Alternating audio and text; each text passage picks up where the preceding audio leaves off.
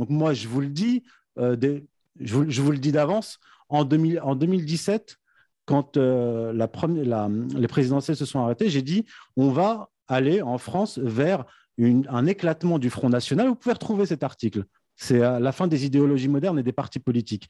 Et où j'ai dit que Zemmour travaillait à l'union des droites, mais une union des droites qui va euh, récolter une partie du FN éclaté et des républicains éclatés avec euh, Vauquier, qui sera un parti néoconservateur. Et je disais à l'époque qu'il va y avoir peut-être un parti chevenemento gaulliste avec peut-être Philippot et Dupont-Aignan à sa tête. C'est ce que je disais à l'époque.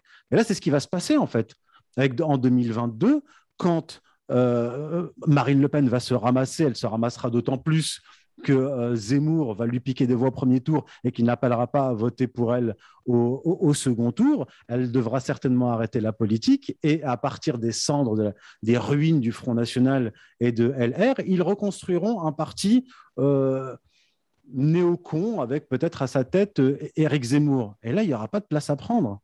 Ça va être l'épuration si certains anciens du FN, comme par exemple Jean-Yves Le Gallou, etc., qui est d'ailleurs quelqu'un de, brillant et d'intelligent, s'imaginent qu'il va être choisi pour remplacer Marine Le Pen, ils se trompent.